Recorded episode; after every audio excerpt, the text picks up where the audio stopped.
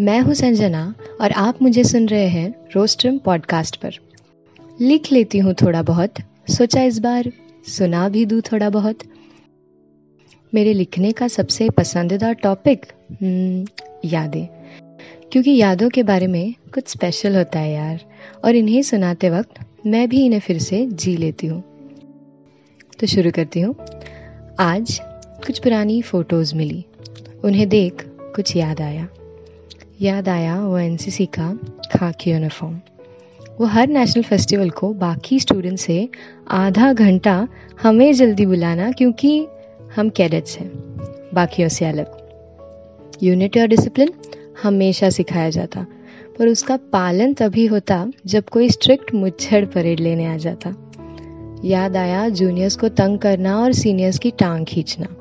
वो कैंप्स में रात रात भर बैठ के बकवास करना, किसी के डांटने पर सोने की एक्टिंग करना, वो रूखा सूखा खाना, जो पहले दिन तो गले से न उतरता, पर भूख लगने पर किसी रेस्टोरेंट के खाने से भी ज़्यादा अच्छा लगने लगता।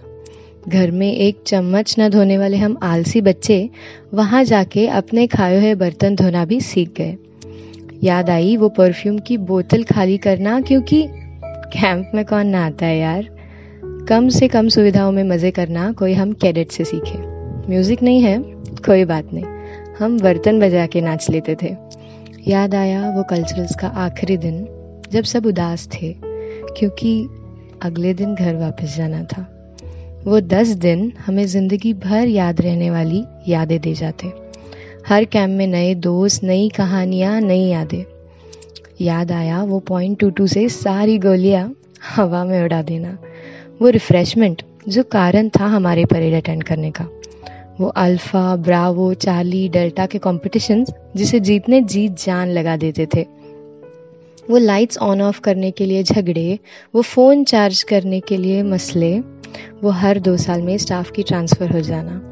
याद आया वो 25 कर्नाटक बटालियन का दमदमा, जो अगर दिख गया तो मुसीबत आ जाना।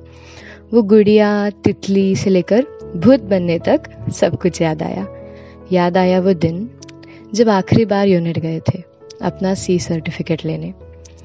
उस दिन पता नहीं था कि शायद ये हमारा आखिरी दिन होगा यहाँ। ये कुछ साल, हर कैडेट को हमेशा याद रहेंगे। यहाँ मिले दोस्त, कोई कभी नहीं भूल सकता। इन सब के बारे में सोचा तो मन पहले खुश, फिर उदास हुआ। क्योंकि ये साल वापस नहीं आएँगे।